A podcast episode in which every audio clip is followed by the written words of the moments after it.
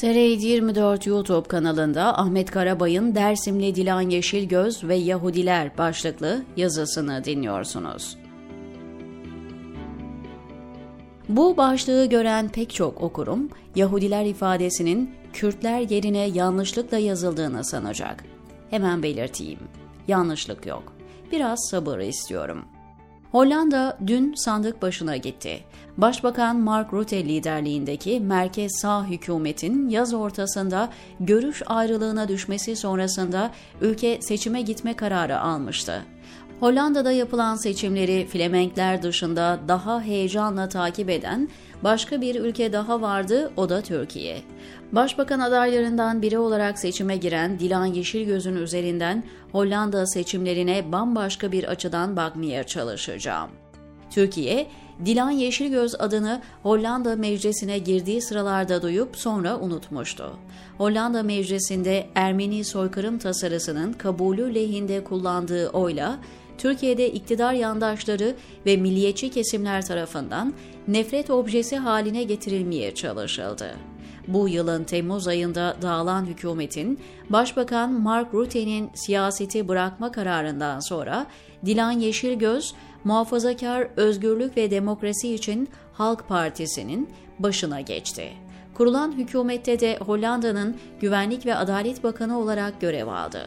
Türkiye'de Hollanda seçimleri Dilan Yeşilgöz'ün kimliği üzerinden takip edildi. Dilan Yeşilgöz, PKK'lı Kürt ve Alevi bir babanın kızıydı. Kimilerine göre kendisi de PKK gönüllüsü ve Ermeni dostu, Türk düşmanı olduğu için tu kaka yapılmayı hak ediyordu. Öbür tarafta ise Dersimli bir Alevi'nin Hollanda'da başbakanlık için yarışıyor olmasının önemi gözler önüne seriliyordu. Hollanda seçim sonuçları dijital habercilik açısından Türkiye'de tam bir facia oldu. Bazı internet siteleri daha oy verme işlemi devam ederken arama motorlarında öne çıkmak için Dilan Yeşilgöz Hollanda Başbakanı oldu başlıklarıyla haberler yapılmaya başlandı. Bu öne çıkma haberlerine rastlayan kimi isimler hiç sorgulamadan Türkiye saatiyle 18.30'dan itibaren Dilan Yeşilgöz'ün kazandığına ilişkin paylaşımlarda bulundu. Sandıkların yerel saatte 21'de açılacağını hesaba katmadan sonuçlar aktarılıp üzerinden yorumlar yapıldı. Almanya'da yaşayan ve dünya siyasetini yakından takip ettiğini bildiğim bir dostum, 20.30'da WhatsApp'tan Dilan Yeşilgöz Hollanda Başbakanı kazandı diye yazdı.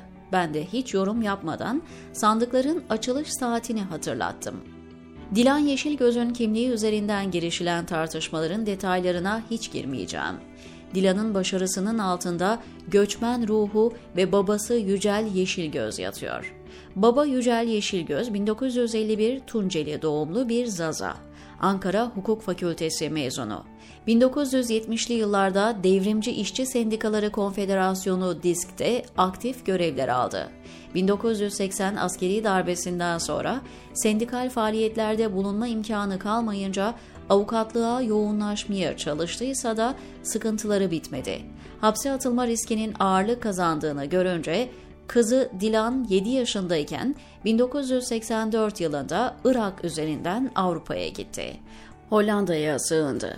1985 yılında Utrecht Üniversitesi Doğu Dilleri ve Kültürleri bölümünde modern Türk edebiyatı alanında öğretim görevlisi olarak görev aldı.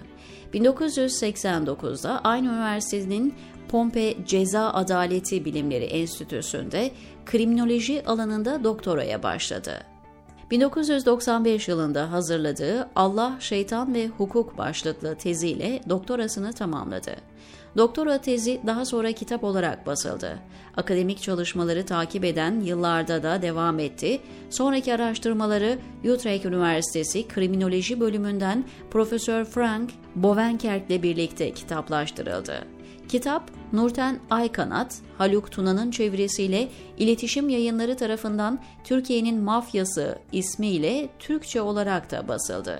Susurluk kazası ve uyuşturucu ticaretinin ele alındığı kitap, konuya dışarıdan uluslararası bir bakış getiriyor.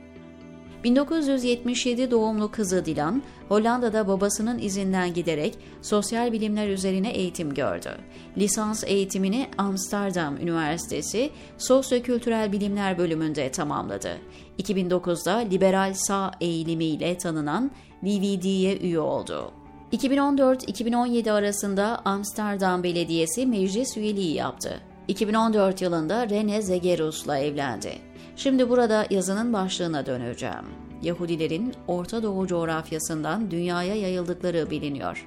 629 yılında Medine'nin 170 kilometre kuzeyindeki Hayber'den kovulan Yahudiler 637'den itibaren de Kudüs bölgesinden dışlanmaya başlanıyor.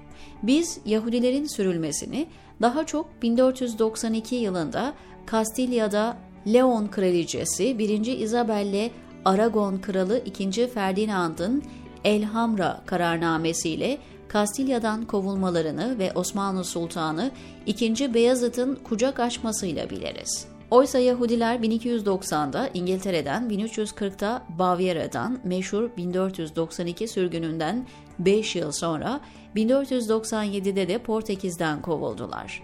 Yahudiler bulundukları ülkede kutsal sayılan askerlik mesleğine alınmıyorlardı. Sadece askerlik değil, devlette kolay kolay bir göreve de getirilmiyorlardı.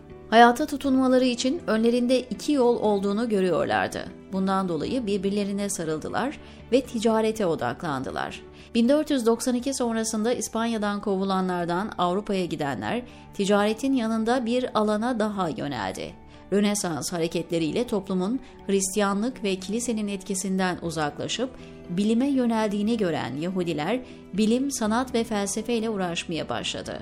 Dünyada 9 milyonu İsrail'de olmak üzere toplam 14-15 milyon kadar Yahudi yaşadığı biliniyor.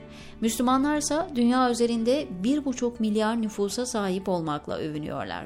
Yaklaşık olarak Yahudi-Müslüman oranı %1. Buna karşı dünya bilim ve felsefe tarihine yön vermiş insanların büyük çoğunluğu Yahudi kökenli. Bugüne kadar Nobel Bilim Ödülü alan Yahudi sayısı 200 dolayında. Fizyoloji ve tıpta 55, fizikte 51, kimyada 36, ekonomide 29, edebiyatta 14, barışta 9 Yahudi Nobel ödülü kazandı.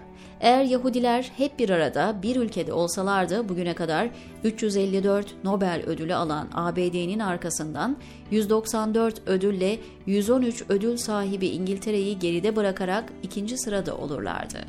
Bu tabloya karşılık bugüne kadar sadece iki Müslüman bilim alanında bu ödülü alabildi. 1999'da Ahmet Zevail ve 2015'te Aziz Sancar. Yahudilerin sanatta bilinen isimlerini, sanayi, ticaret alanında çıkardığı markalarını saymaya kalkarsam bu yazı okunmaz hale gelir. Zaten şu sıra İsrail karşıtı kampanyalar dolayısıyla sosyal medyada bu listelere siz de sık rastlıyor olmalısınız. Burada Yahudilerin niye ve ne kadar başarılı olduklarını sıralamak gibi bir amacım yok. Müslüman toplumların sorunu sorgulayıcı değil, teslimiyetçi eğitimde yattığının altını çizmek istedim.